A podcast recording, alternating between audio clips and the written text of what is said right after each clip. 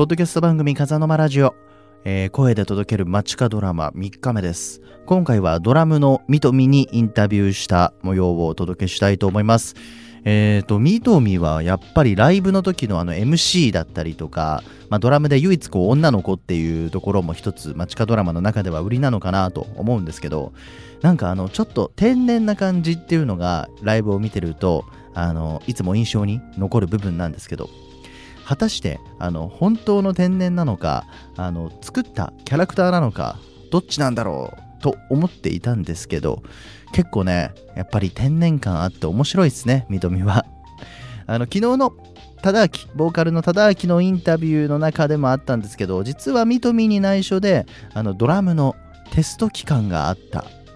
みとみ加入当初ですね、えーあったっていうことなんですけど、まあ、その辺の話がですねこううまくバチッとはまる瞬間がこのインタビューの中ではあるのでぜひ昨日のボーカル忠明の、えーインタビューを聞いた後にみとみのインタビューも聞いてもらえるといい感じでね、えー話の流れっていうのができてるんじゃないかなと思います。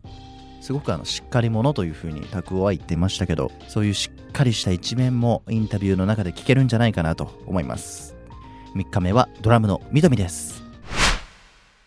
さあ今回のゲストは街かドラマのドラムみとみです。よろしくお願いします。よろしくお願いします。ないかな。急にスイッチ入ったね。い。やあの街かドラマというとあのやっぱ忠明はねもう10代の頃から知ってるし拓夫とはよく遊びに行くけどみとみとこうやってがっつり喋るのは初だね。そうですね。うん緊張しております。本当？はい。なんかあのすっごい違和感があるでもなんかこうやってうんがっつり喋るっていうのがさそうですね。いつもでもライブハウスとかであってもすごい明るい印象だけどはい。まあ、みとみがどんな音楽人生を歩んできたのかちょっと振り返りながらあとは、まあ、ワンマンライブがもうすぐ控えてるっていうことでそのワンマンライブへの意気込みだったりも今日はちょっと聞いていきたいと思うんでよろしくお願いしますはい。よろしくお願いします。さあまずあのみとみがもう出会った時はハッピーエンド街かドラマのあの前の名前のハッピーエンドでもうドラムを叩いてた時に多分初めましてだったと思うんだよね、はい俺とはそうですね。だからもうすでにドラムドラマーとしてバンドで活躍してたけどもともとそのドラムを始めたきっかけとかなんか音楽を始めたきっかけっていうのは何歳の頃どういうきっかけで始めたの？はい。ドラムは、えっと、大学生の頃に軽音部に入って、で、仲良くなった子たちとバンド組もうってなったんですけど、そう、もう同じ学年で手の空いてるドラマーがいなくて、うん。ちょっと次のライブに出るためのつなぎみたいな軽い気持ちでドラムを始めたのがきっかけでした。19歳の夏とかですかね。あ結構高校生の頃とかにほらバンドをやりたくてギターを始めるとかっていう人多いと思うんだけど、じゃはい、あ高校の時は特にそんなに楽器とかには触れず大学からだったんだねそうですね。高校は弓道だけをやってた3年間でした。弓道なんだはい えちなみにだけどその弓道で鍛えた3年間ってなんかドラムに生かされたりするもの？でも、えっと、上腕二頭筋はみんなよくあの力こぶで知ってると思うんですけど、うん。上腕三頭筋は弓道のおかげで鍛えられて、うん。今もまだプルプルしてないです。上腕三頭筋っていうのはドラムを叩く上ではやっぱり必要なの？うーんとドラムを叩いた時に二の腕がプルプルしないっていう見た目的には役立ってます。なるほどねやっぱり女性ならではのビジュアル面のところまあ。大事だよねうん。まあちょっとどんどん巨大化してもう今あの多分メンバー一しっかりした二の腕筋肉になっちゃったんですけど。あ本当、まあ、うん、まあまあ生かされてるんじゃないかなと思ってます。えなるほど無駄にはなってないのねはい。そっかそっか。じゃあそのえでも大学入ってさ急にまあ軽音部でドラムっていうのもさなんかドラムを叩きたいと思うようなきっかけっていうかそういう影響を受けたアーティストとかはいたの、うんうんうんあ一番最初軽音部に入ったきっかけとしては、えっと、ギターをやりたくて、うん。えっと、半年間、まあ、新人ライブとかに向けてギターを練習してたんですけど、まあ、ドラムがドラム不足でドラムを始めてからは、えっとまあ、今までやってたギターとは違って単純に叩けば鳴るっていうのがすごい楽しくてうん。気持ちよくて、結局引退するまでずっとドラムの練習に打ち込んでました。このバンドのこのドラムとか じゃなくてじゃあもうもう仕方なく、まあ、ドラムをやって、まあ、だんだんハマってったって感じなのかなじゃあ。そうですね。えでもさその大学の軽音部の時ってさはい。まさかそんなにツアーをバンバン回ったり全国流通版を出すバンドそういうところをなんか目指してっていうわけでは当時はなかったでしょ？もう全く持ってなかったですね。もう引退直前3年ぐらい、3年間ぐらいは、もう、あ、そうですね。最初にドラムを始めるきっかけにもなったガールズバンドで、チャットモンチーをあ本当にもう初期の頃から、チャットモンチーが2人になった最近の頃までのいろんな曲を一緒にずっとやってました。うーんじゃあもうほとんどコピーバンドみたいな感じだったの？そうですね。コピーしかしたことなかったです。じゃあ大学の4年間終わったら、まあ、普通に就職して、うんまあまあ趣味程度にドラム続けようかなぐらいの、そうですね。そんな未来もみんなと話してるぐらい、うん、変な話、全然オリジナル曲やっていこうみたいな気持ちは全くなかったです。へえそこからさえっ、と、はいまあマチカドラマはあの今一回解明してるからその前はハッピーエンドっていうバンドであやってたじゃん、はい。でそこでも初めてまあ俺、う会ったんだけどみとみと、うんうんうんうん。このハッピーエンドに入るきっかけっていうかまあ忠明はほら昔からこうガツガツオリジナルバンドで違うバンドでも活躍してたけど、はい。そのまあ忠明とみとみが一緒にやるっていうのはなんかきっかけがあったの、そうですね。やっぱりその、周りの大学との交流イベントとか、あと、まあ、ライブハウスに積極的にあの参加、通ってたり参加してたこともあって、すごいいろんなつながりができて、で、まあ、私がドラムを始めたタイミングもよくって、まあ、ボーカルただきとたまたまバンド組まないっていう話になったんですけど、あ、ごめんなさい。話のな質問がわわかんなくなった。これそのまま使おう まず待って忠明はさだって年齢差もあるでしょ？だからなんか大学の。そうそうそう大学の交流イベントっていうのはなんかちょっとね違うでしょ？ねどこで出会った違います。えっと、アンカバのライブで、のうん。多分半年、1年間ぐらいかな、仲良かったなっちゃんが入ったのもきっかけだったんですけど、うん。アンカバのライブに半年から1年間ぐらい、もう全部、新潟県内は全部行くぐらい、すごいハマってた。時にうん。まあ、アンカバを見に行ったら、忠明の前のバンドが出てて、うん。で、まあ、忠明のことは一方的に知ってるっていうぐらいだったんですけど、最初のベースのケータが、えっと、忠明が女の子ドラマを探してるってことで、まあ、ライブハウスでよく会ってたミトミーのことを誘ってくれてで私は正直そんなに県外にガツガツライブしに行くっていうことも全然考えずに軽いノリで「あやってみたいです」って言ったのがきっかけでした。あの今収録してる時点では実ははい。今ミトミにインタビューしてる前の日昨日忠明に話を聞いたんだけど、はい、まあこれ違ったら後でカットするけどあはの忠明は別に女の子のドラムじゃなくても誰でもいいと思ってたらしいよ、ドラム人口が少ないからとにかくドラム叩ける人でたまたまミトミと知り合ってでしかも一回入ってはい、あのなんかねテスト期間があったらしいよ忠明的には。うわーつながりました。つながった？後ではいあそうですね。多分あすごい怖い今。つながって怖い。はあそうですね。多分うん。ちょっと誘われた時はもしかしたら、あのその女の子ドラム探してるみたいなもしかしたら言われてなかったんですけどうん。はい初めての顔合わせの日からうん。ずっとなんかあのドラム女の子の叩くドラムが好きなんだよねっていうのを こうずっと言われ目の前でいろんな人とかは私自身にも言ってきてうん。すごいなんかやる気を出させられてた。あ感じがそうなんだ多分すごい導かれてましたね。あそういうことね。あー怖え。みとみには言ってないけどなんかテスト期間があって まあその忠明的には多分基準を超えたんだろうね。だからまあえ 今あの質問あの回答のメモを今手元にあるんですけど、うん。そのテストこれはテストだと思ってっていうセリフが一個ありましたもう。あ本当？本当にテストだったんだ怖え でしかもそれはみとみにはテストとは言ってないっていう風に言ってたから。言われ言われてないです言われてないじゃあまさか今ようやくつながって。怖い。めっちゃ怖い。あでもあったんだね。みとみ的にもテストされてんだなみたいなのは。そうですね。でテスト期間はうん。多分本当入ってから多分23ヶ月ぐらいかな。あそうそうそれぐらいの期間って言ってた。あー。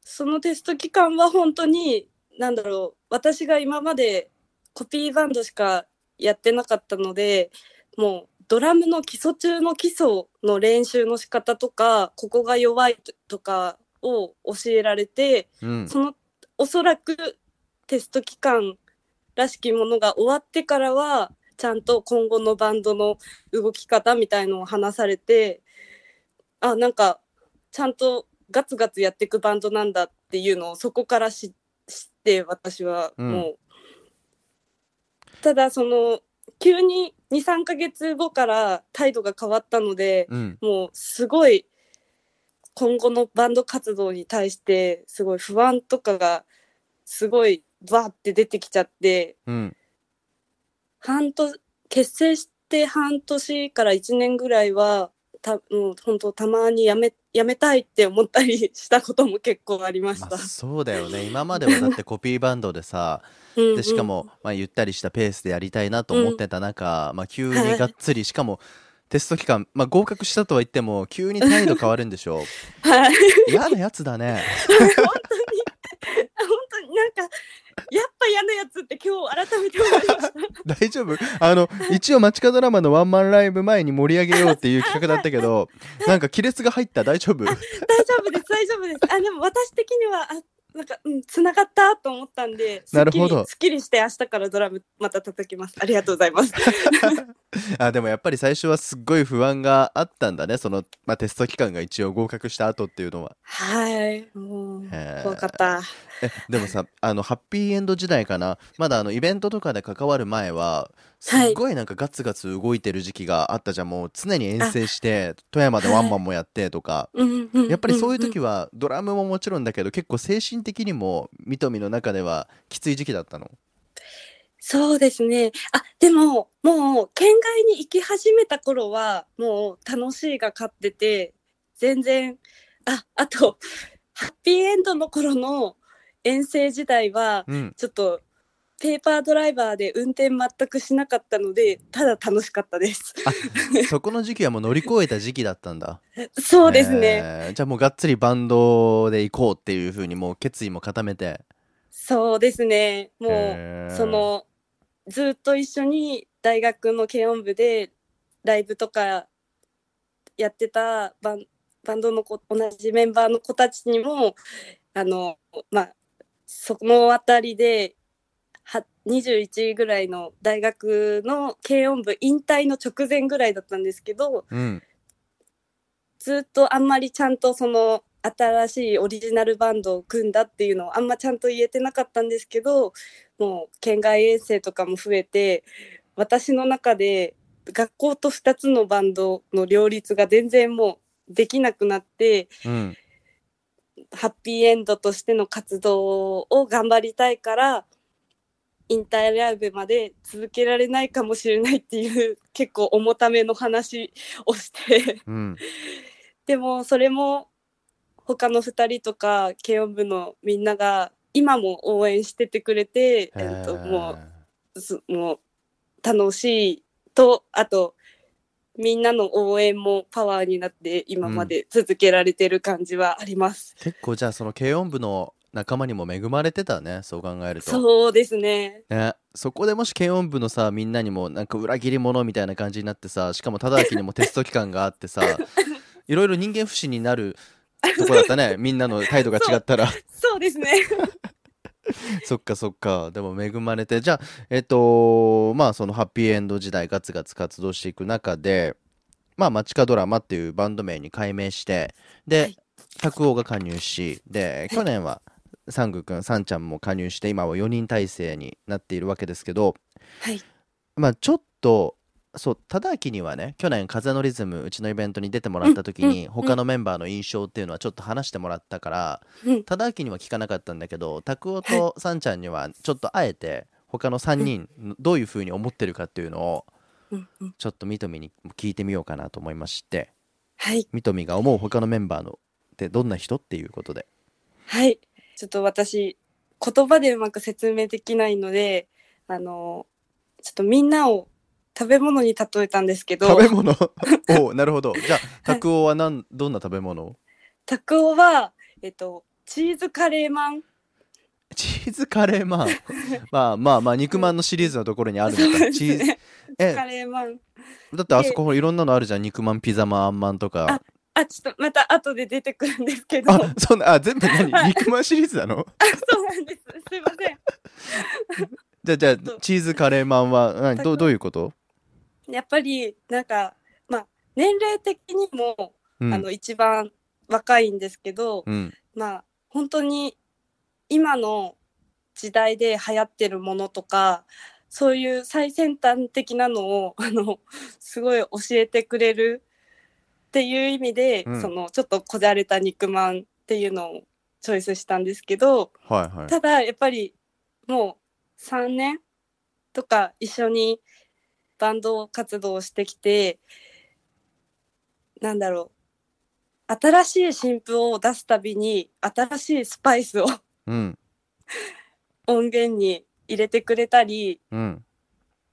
であとまあチーズのように伸びるうん。根気強さを私はすごい感じてて、うんあとはちょっと顔が外国人っぽいっていうのでチーズカレーマンっぽい人だなって思ってます。外国人っぽいのかなタコって私はもう会った時からハーフですかみたいな感じでずっねえ。と思ってます、今もまだ、まあハーフだとしてもまあアジア系なのかな。うん。あそっかそういうことねなるほど。はいスパイスがあってまあチーズみたいなその粘り強さもあってっていう、うんあなるほど。そういうことか。今なんか最先端なものっていうからチーズカレーマンって流行ってんのかなと思ったけど。まあ、なんか肉まんシリーズの中ではうん。新参者、うーん。新しい感じうん。があるのでなんか本当に拓夫はいつも本当新しいことにチャレンジするし、新しいことを教えてくれるしっていうなんかうんネネットにネットワークに頭の中ネットワークなイメージです。なるほどねここ今のカットししてください。すいません まあ拓夫もすごくあのみとみのことはよく言ってたんで、まあ、ぜひあの、うんうん配信した時に聞いてみてください、はい。じゃあ続いてさんちゃん行ってみましょうか三宮くん、はいさんちゃんはあんまんなイメージがあって。かおう意外だったあんまんを選ぶとはあはい。でなんかわかんないですけどやっぱり以前やってた「午前用」のライブを見た時から一人だけちょっと和なイメージうん。が私の中にはあって、まあそれで「アン」を選んだんですけどでもちょっとよくよく考えたらやっぱどの楽曲でもまあ感想とかイントロとかではちゃんとさんちゃん自分のギターが目立つように弾くんですけどそれ以外の忠明が歌ってる場面とかではすごい弾いてるけど忠明の歌とか、まあ、拓夫がのベースがすごい動くところとかでは他が引き立つようにうん。すごい絶妙なギターのフレーズを入れてくれてちょっとそういう面でやっぱりあんまんもあんこの甘さが周りのまんのうまみを引き立てるので、あさんちゃんあんまんだなってすごい昨日思いつきました。うん、でも伝わる伝わる。あでもじゃあやっぱりそういう意味でも三宮くんが入ったことでだいぶ街角ドラマもやっぱりいい方向に拓夫もやっぱり忠明も入ってくれたおかげで音もそうだしバンドとしてのバランスとかも良くなったって話はしてたけど、三富自身もやっぱりそう感じる、そうですね。じゃあ最後はボーカル忠明はい。やっぱり、忠明はうんザ・肉まん。それはちょっとふっくらしてる顔だからそう あのまあそう思われがちなんですけど、まあ、やっぱりなんと、まあ、誰が何と言っても本当メインになる人間だなと私はあの、うん思っていてまあライブをしている途中で私がすごい目立とうとする言動とか結構あるんですけど、うん。でもやっぱり結局は忠明の作る歌がないと街角ドラマとしての活動はできないしまあライブをしてて一番印象に残るといえば、まあ、忠明の歌声うん。とか動きになると思うので、最初はそれがすごく悔しかったんですけどちょっと5年の 5年一緒にやってきたらやっとちょっとあ忠明が歌えてるのも私のおかげだし。うん。忠明の叩きたいドラムも叩けんにになってる。私も偉いしみたいな感じで。まあすごい尊敬もしてるしいろんな場面で結局はメインになる人間だなと思って肉まんを選んだんですけどうん。まああとは後の印象は皆さんのご想像にお任せします。まあでもやっぱりもう昔から忠明は知ってるけどほんと悔しいぐらいさ、いい曲作るもんねそうですねね本当にいやーでもあの今の話を聞いてるとさやっぱりこの街角ドラマとして、まあ、その前のハッピーエンドからもそうだけどさみんな立ち位置とかそのまあ引き算みたいなのもやっぱり覚えてきたのかなバンド的に。そうですね。それもでも、本当に拓夫が入って、そのベースをちゃんと私が聴けるようになったし、うん。さんちゃんが入って、えっと、リードギターだっけ、リズムギターだっけ、あの、ピロピロギターの大切さとか、うん。とか、あの、まあ、今までは、やっぱり3人だと、音源では聞こえてるピロピロギターがライブでは聴けないっていう、まあ、お客さんももしかしたら物足りなかったかもしれない部分もあったと思うんですけど、うん。本当なあちゃんが入ってくれて、うんまあ、ライブとしても完成度高まったし本当一人また一人入るたびに引き算も覚えられて、まあ、私が手好きになった分すごいあの顔とうんあと MC で楽しめるようになったので、本当に今4人のメンバーでライブができて嬉しいです。すごいいいバランスだよね。やばいはい。ちなみにちなみに三富自身は何マンなの？あああでも一番好きなのはピザマンです。あでもピザマンっぽいピザマン ピザマンであれって思ったもん。たあありがとうございます。最最近毎日ピザパンを食べてます。あ似合うね。あありがとうございます。じゃあ続いてはじゃあ三富が感じたあのまあ街角ドラマのターニングポイントもうずっとハッピーエンド時代からやってて、まあ、富山でのワンマンがあったりとか、えー、とうんミリオンロックに出た時もあったじゃん、はい。うん。まあ、他にもいろんなライブツアーあったと思うけどはい。三富が感じるターニングポイント。はい。たくさん考えたんですけど、うん。えっとライブで褒められた時がうん。すべて私のターニングポイントになってるかなと。もうあれなのね。三富は褒められて伸びるタイプね。うん、そうですね。でもわかるわ。俺もそっちタイプだから。ああ、共感嬉しい。やっぱりさ 褒めてほしいよね。はい。まあ、多分、うん。褒められ、褒められなかったり、うん。注意された日が募り募って、うん。褒められたっていうのが嬉しくて、すごい全部同じぐらい印象に残ってるんですけど、うんうん。やっぱりあイベンターさんとか、うん。あと何回も対バンしたことのあるバンドマンとかに久しぶりに見てよかったとかここが上手くなったとか言われるのも嬉しいんですけどうん。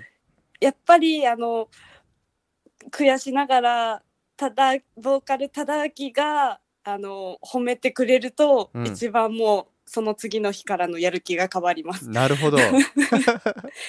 めったに、うんめったにないのでなるほどね。あんなに三富のことをテストして試してた忠明に 結局あいつだからなんかそういう扱いもうまそうだねそうなんですよね。踊る本当に景色じゃないけど私は本当に踊らされてます。それを分かってるのにやっぱり褒められると嬉しいんだね忠明にそうですね。もちろんかさんちゃん拓音にうんいいねって言われることも少ないからたまに言われるとすごい嬉しいんですけど、うんなんかそこそれとかあと対バン共演者とかに言われた時はなんか本当次今以上になるように頑張らなきゃっていうやる気がうんそれもそれで出るんですけど、もうただきに1年に1回ぐらいの褒め言葉をもらうともうその日は「やったー!」でもう「今日お酒飲んでいい?」でわーって飲んでたただ楽しい日になります。忠明にさ洗脳されてるわけじゃないよね、でもうん、最初の12年はうん。すごい言われました。あのえ言われたって？あのリバーストの陽子さんとかにうん「あのいや忠明は洗脳うまいからね」みたいな感じで「なるほど気をつけます」みたいな感じで。いい感じででも洗脳されてるよ。そうなんですね。そうなんでもそのおかげでほらいいバランスになってるからあまあまあそうですね。まあいい洗脳いい洗脳ってなんだ？まあまあでもそれでほらモチベーションが上がるならね忠明も多分ここぞという時に褒めてるんでしょうきっとそうですね。きっうとんタイミングを見てる。ねえなんかいやらしいねはい悔しい。まあそんなえっ、と街角ドラマもう8月にまず8月19日に、えー配信で理想論とつなぎこちらの配信が始まりました。はい。でコロナウイルス期間中なかなかライブとかできなかった中街角ドラマがちょっとずつ動き出してきたなというところで、えー9月11日ワンマンライブ。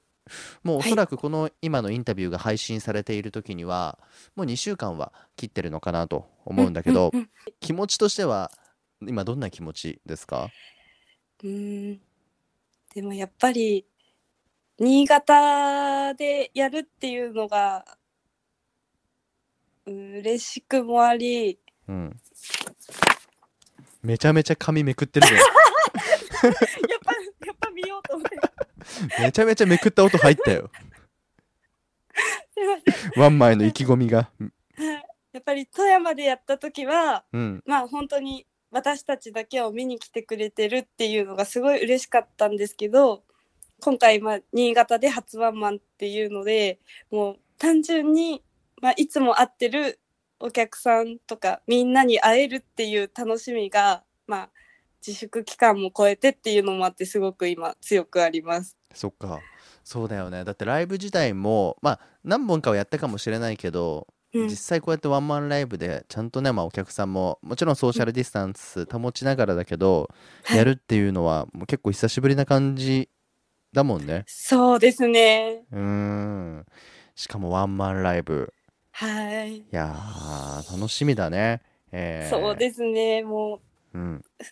なんか多分もうちょっと不安とか緊張しなきゃいけないんですけどうん9月11日のワンマンライブに関してはもう楽しみしかないです。今のラ,、ねラジオの方がすごい緊張します。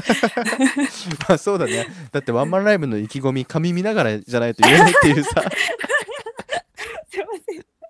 えーと9月11日ね、えー9月11日金曜日クラブリバーストで、えーはい。7時オープン7時半開演、えーそして前売り料金が2200円となってますんで、えーまあ、E プラスで購入していただくか取り置きも大丈夫？あ大丈夫です。じゃあ E プラスか取り置きで、えーぜひチケットゲットしてまああの不安な人とかもいると思うけど、まあ、しっかりとマスクだったりとか感染症対策はしてちょっとでもね多くの人に来てもらえたら嬉しいよね。はい。うん、じゃあ最後にあの街角ドラマのワンマンライブを楽しみに待ってる人もいると思うしまあ不安でライブはいけないけどあの音源はしっかりチェックしてますっていうファンの人もたくさんいると思うので、えーはいそんな街角ドラマファンの人にみとみからメッセージお願いします。はいえっと8月19日に新しく出した音源もあと9月11日に行うワンマンライブもあとその後の活動も全ていい意味で期待を裏切り続けるのでこれからも応援よろしくお願いします。はい。えーワンマンライブ。じゃあ、あの、遊び行くんで、楽しみにありがしてとうございまますす。。はい。えーます。はーい。